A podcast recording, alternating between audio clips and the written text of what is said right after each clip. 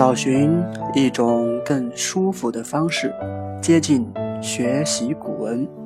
大家好，欢迎收听由小松播讲的《古文观止》，同时也欢迎您加入《古文观止》演习社 QQ 群：二四七八零六九零八。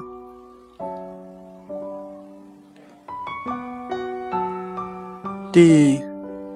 十一集，曹刿论战。鲁庄公十年，齐国攻打鲁国，庄公准备迎战。可齐国当时是春秋霸主，实力相当雄厚，大军压境。鲁国群臣大惊失色。正所谓国家兴亡，匹夫有责。作为爱国知识分子的曹刿，准备毛遂自荐，到乡里帮忙出谋划策。他的朋友们却说：“宫里那么多当差的，你个乡巴佬去凑什么热闹啊？”曹刿正色曰。肉食则鄙，未能远谋。当官的人目光短浅，没我可不行。于是进宫面见鲁公，说：“大王，您凭借什么打齐国呢？”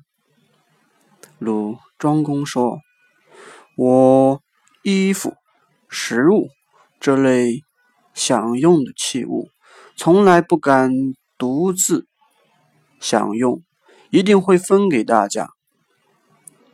曹刿却说：“这些小恩小惠，又不能遍及百姓，百姓是不会听您的。”庄公又说：“我既是用的肉食。”不敢擅自享用，添加而谎报，对神灵都很诚实。曹刿又说：“小信用不能被信服，神灵不会因此而保护你的。”庄公只好又说：“那那寡人处理国家大大小小的案件。”必然公正仔细，虽然不能明察秋毫，但一定根据实情来判案。曹刿这才说：“这算尽了本职，可以凭此去打仗了。作战时，请允许我跟随。”两军在长勺这个地方开始作战。本来两军交战，春秋讲究礼节，以击鼓为号，互相冲击。没想到曹刿此次却违背常理，齐国击鼓一次，鲁国却没有传出冲锋号令。齐国又冲过来，等到齐。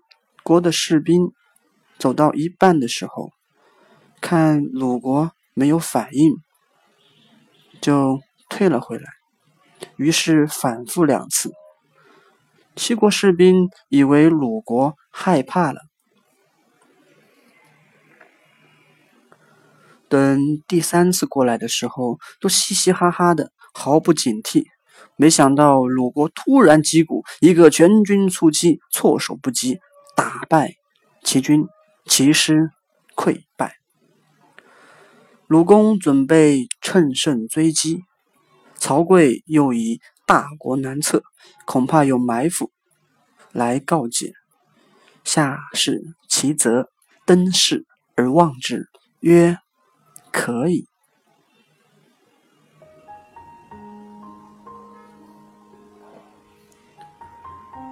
以上就是著名的以战争为题材的文章。寥寥几笔，就勾勒出了一幅大战前夕国民的心理态度，到战争现场的惊心动魄和突然的大逆转，不得不让我被深深叹服。好。这就是今天播讲的全部内容，感谢您的收听。学习古文，从《观止》开始。每日观止，小松与您同在。